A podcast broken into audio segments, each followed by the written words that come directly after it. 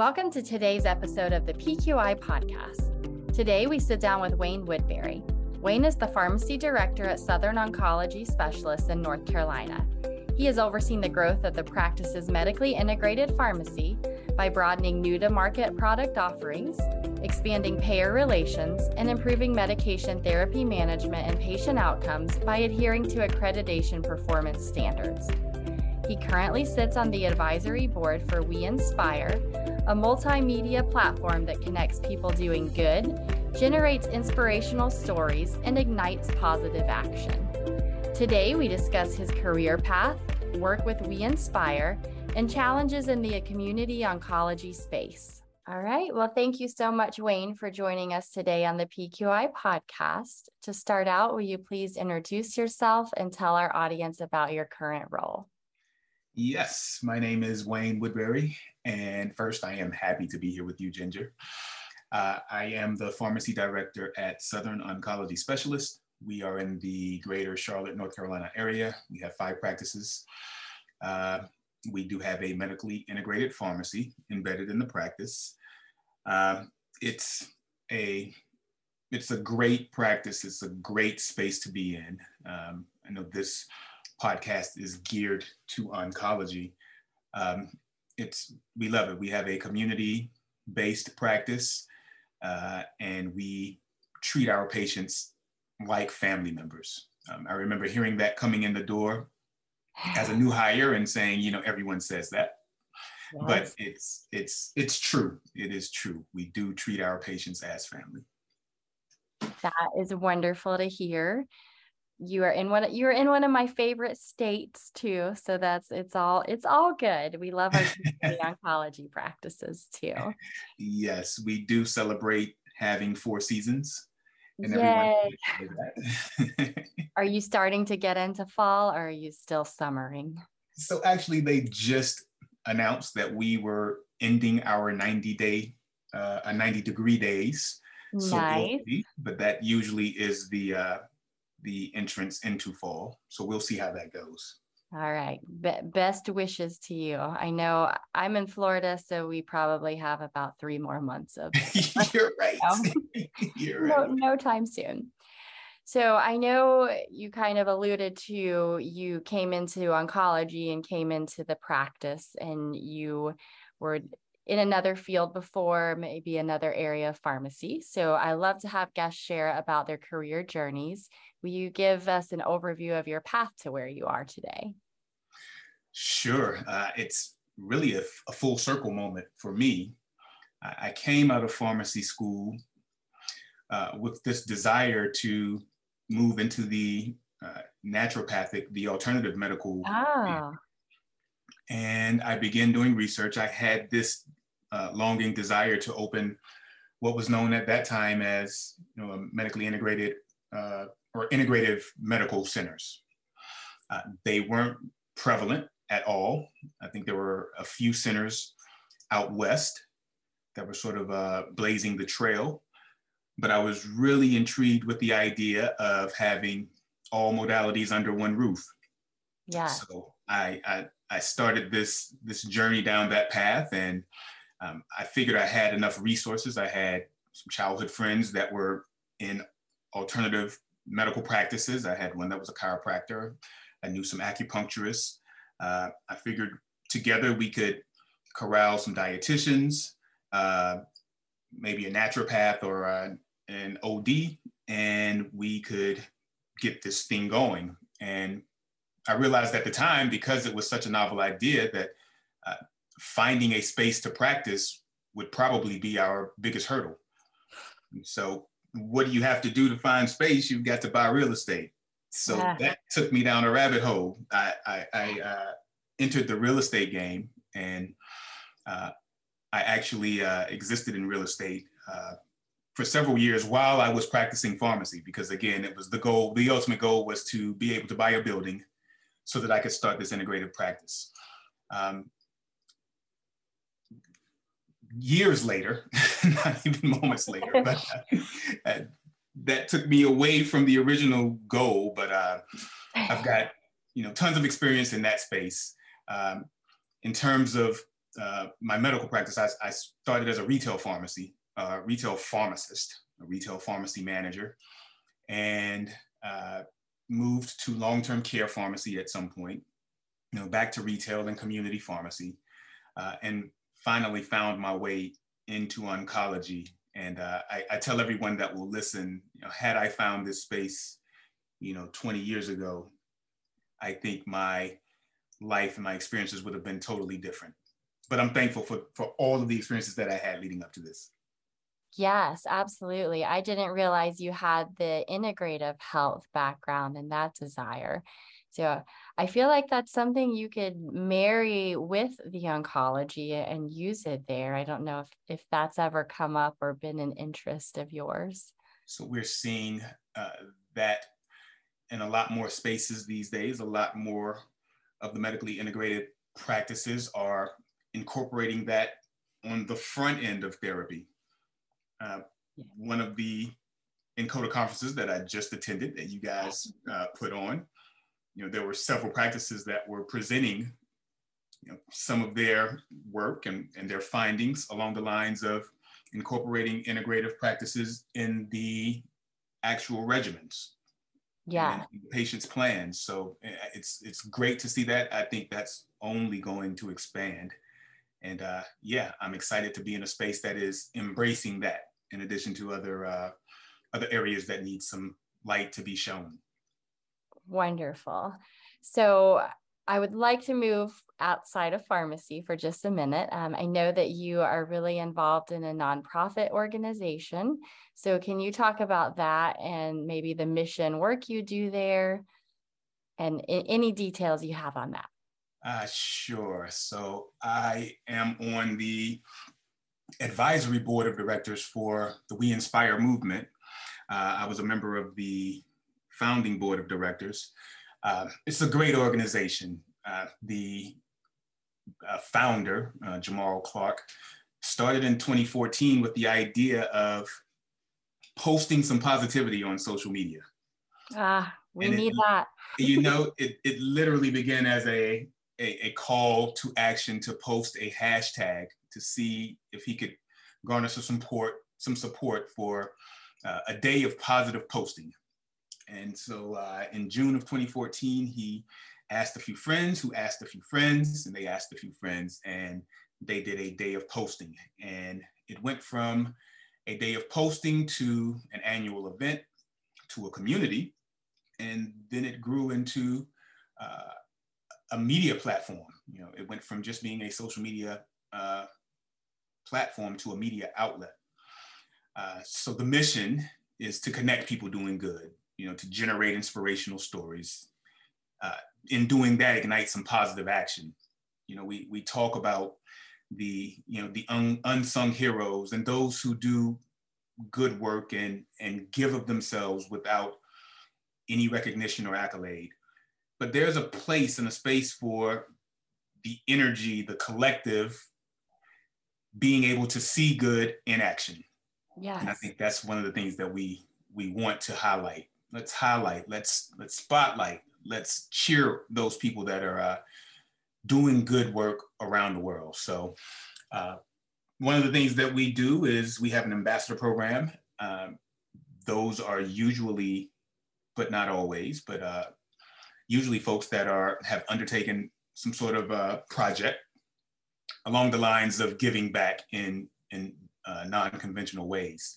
Uh, we've got an internship program, and now that we're a media organization, uh, journalism students are able to get internship credit. Oh, wow. And they uh, create, they sort of craft and, and execute a project during their internship. Uh, it's, it's, it's a great, great platform all the way around. Uh, you can find us at We Inspire Movement W-E-I-N-S-P-I-R-E W-E-I-N-S-P-I-R-E movement.org. Uh, there's a place to donate. And again, the, the funds that we collect go directly to the day-to-day operation, the paying of the interns and ambassadors who get stipends. So absolutely. Thank you. That, no, that is awesome. I love it. I think, I think we all know in this day and age, we, we're lacking a little bit of positivity and i think everywhere we look you you see the negative. So filling your mind with some of those positive things would definitely definitely be an inspiration. So i'll put the website in the show notes too and i would encourage everyone to check it out as i will a little bit more too. Absolutely. so and then with that so i know in pharmacy we we give back i think to patients every day but why do you think that giving back to our communities even outside of pharmacy is so important i think uh, it they mirror one another. Um, we think about giving back in healthcare. Uh, you know, there there are certain spaces. There are always gaps in coverage. You know, to use a, a healthcare term, there are things that we can't always provide, even in the day-to-day operation of a healthcare outlet. You know, there, there are going to be some things that are missed. We can't cover every patient. We can't provide every service that's needed. But there's something about community. There's something about being joined and and and, and the, the energy of being a collective and one helping the other. And I think community in general, whether it's just giving back to your community, giving of your time and your talent, or a community-based practice where it's giving of your talent and your training uh, in a in a in, in a space where you know the providers, the providers know the patients, you know the neighbors, the entire ecosystem. You, if you're coming to a practice often, you get to know the people that are running the building, people that are taking care of the building, the grounds, I mean, community at its, you know, at its core. So yeah. I think there's, I think there's something there. I think there's an exponential sort of uh, return when we when we do things from the aspect of community. There's there's a, an additional energy that's there that that we can capitalize on. For sure, I love it, and I feel like I'm seeing all of these health practitioners I follow. A lot of them are in integrative medicine type practitioners. You know, it comes out more and more that community makes makes you healthier. Um, it makes makes your makes your life a little better, and perhaps even lifespan a little bit longer. That's so right. I think you're onto something. And then back to just the community oncology. So, what are some of the current challenges that your practice or your pharmacy inside of the practice is facing? I think uh, there are shared challenges in the space. Uh, one being the the pushback that we're getting from PBMs in terms of uh, being able to dispense medication for our patients. Um, it's it's going to take, you know, we, we talk about community, but it's going to take a community effort to really push back and regain some ground on uh, the way that PBMs act and interact in this space. Um, they've got, I don't want to say they've got the legislation as their backwind, but that is the battlefield in which this fight is going to have to be fought.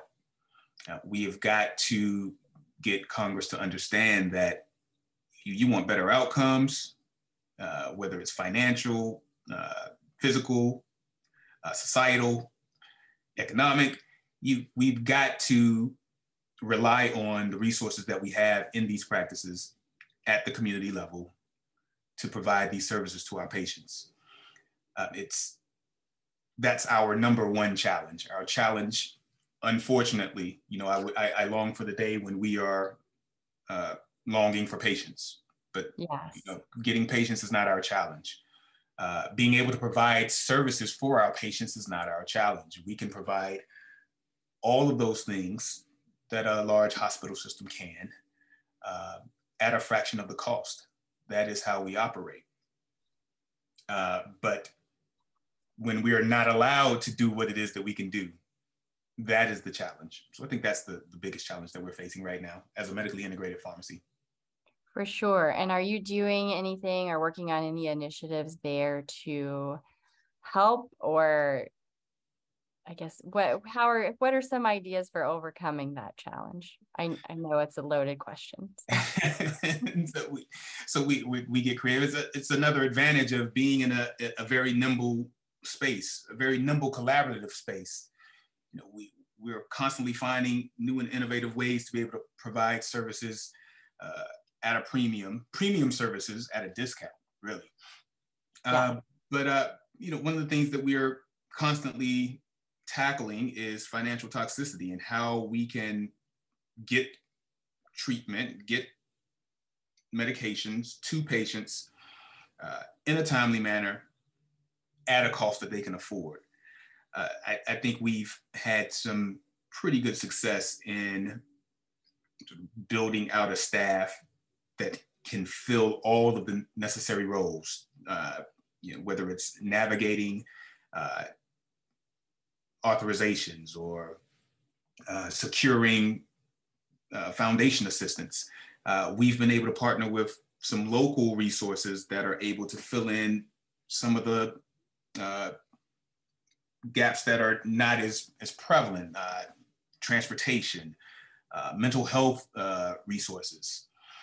Um, those are some of the things that we are excited that we're able to do and, and do consistently. You know, it's not for just one patient or just one situation, but we seem to be able to consistently provide the auxiliary services that could contribute to a patient's you know, full care. Yes, it's fantastic. And then with, with that, are there other um, recent successes that are bringing value to patients that you've had in the practice or the pharmacy? You know, we we always cheer being able to bring a patient back who was, for whatever reason, you know, whether it be their insurance or their HR department, uh, sort of mandated that they use a certain service, and you know, for us to be able to push back and and show that by allowing us to fully in a 360 degree manner take care of the patient that we are actually doing the patient a service and and saving them money at the same time. Um, so we always celebrate those. We've had a few recently that we've been able to recapture those patients. You know we when we deal with accreditations and we are a dually accredited uh, dispensing pharmacy but it's one of the things that they like to look at. You know how what is your capture and recapture rate? Uh, how often are you having to send prescriptions out for patients, which can add to time to get therapy in hand, you know, which can add to uh, days in between treatment, you know, and can add to uh, patients being in uh, being in a state of illness. So those are some of the things that we are happy that we are able to do, and we and you know we do celebrate those successes when they come along. Uh, as of late, we've been able to push back on uh, a few PBMs uh, in that manner. That's awesome. Do you do you have any tips for others who might be in the same space um, in the recapture or even monitoring prescriptions to make sure you're trying to recapture? Uh, the two biggest tips are to remain uh, vigilant and to include the patient in the process. Ah. Most of the times we have uh, the most success when we are engaging the patient and when we get the information, we get the feedback from the PBM, we immediately update the patient and we ascertain what roles we both need to play. You know, there are often instances where the patient has uh, more power, has more rights than they know they have. And if we are persistent enough when we're in conversation with the insurance, with the PBMs, and we hear certain words, we hear certain phrases, and we understand, ah, okay, this is a this is a situation where the patient does have have some rights. And if the ultimate goal is for the patient to get med in hand as quickly as possible for the least amount of uh, financial stress, that's something that we can do for them, and we educate them on uh, on them educating their HR, their insurance companies, uh, as to why it is that they want their med from their provider. It's a, a great plan and a great point. I think there are so many patients who are just unaware that they can change anything or that they have any say. I think you you bring up a really good point there. Um, and then you are have been working with us or are currently working with NCODA on various initiatives around social determinants of health. So why do you think this space is so important and how can practices and their staff better engage in this area? Uh, again, I think this is one of the areas where if we can fill in the gaps, then we will begin to see sort of the, we'll see the return in patients' health first and foremost. Uh, we were able to partner with a local resource that I spoke of earlier. And you know, it's it's interesting once you get in the community and you see what resources are available, uh, and you see sort of to what lengths they are willing to go to assist you in the work that you do. You know, it, it really becomes easier. It really, you know, is heartwarming, of course. But uh, it's that's how we can effectively sort of move the needle, uh, sort of get over some of these hurdles that we've been experiencing for decades now. Um, we know that if a patient can't get to clinic, then they're not being uh, assessed properly. So we talk about uh, early detection. We know that they're not being followed properly if they are if uh, therapy is commenced and they can't get back to clinic uh, according to the schedule that the doctors have set out. Uh, so how do we sort of answer the, the question of, I'm a medical practitioner, but I don't control the transportation. I am a medical practitioner, but I don't control the economics of your day to day. I don't control the mental health aspect of what you're going through. So being able to provide some sort of resource, and it could be as limited as uh, a questionnaire so that we get more information on our patient populations. It can be as in depth as this questionnaire sets out that this patient is experiencing these things, which falls under the guise of, you know, mental health uh, gap in care.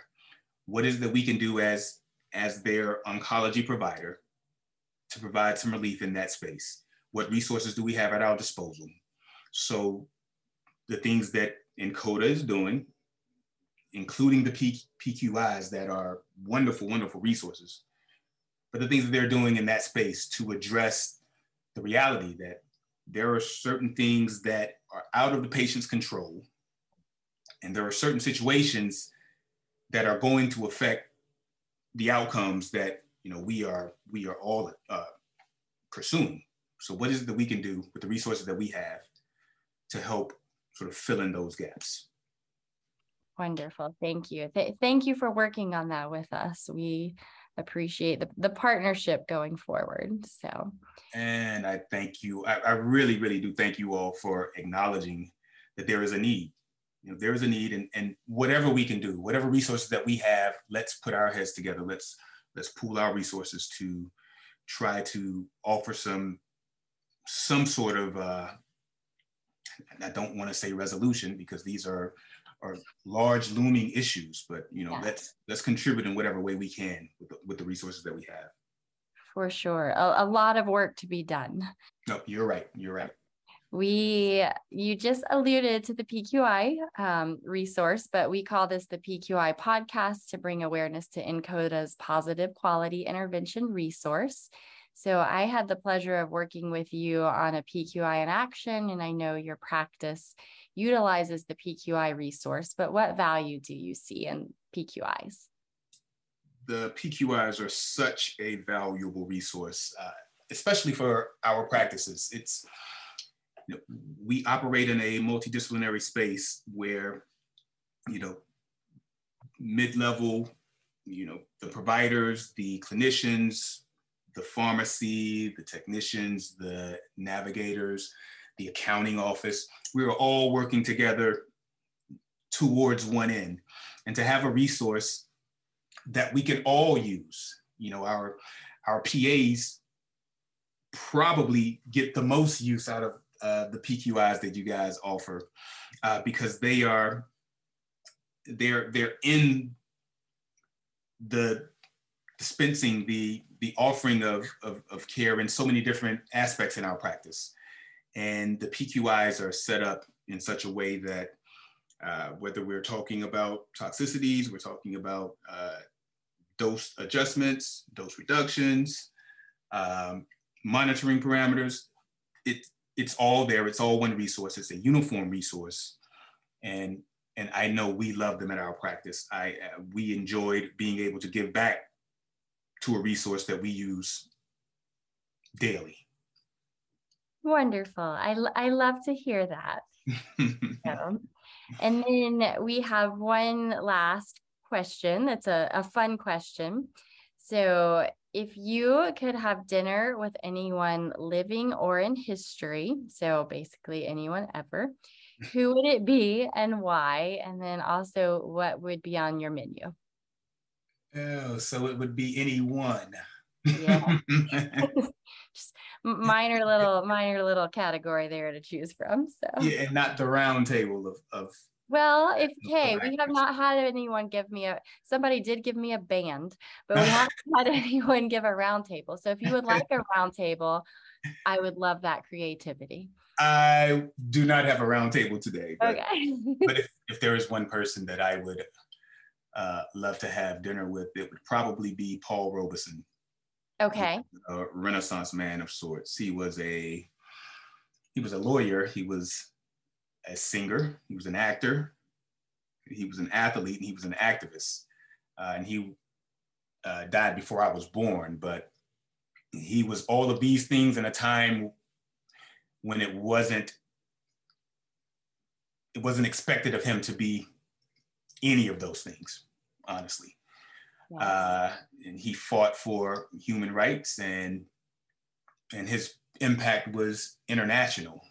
Uh, when when he saw a need, when he saw injustice, he spoke up. When he saw a need, he he acted. He was active.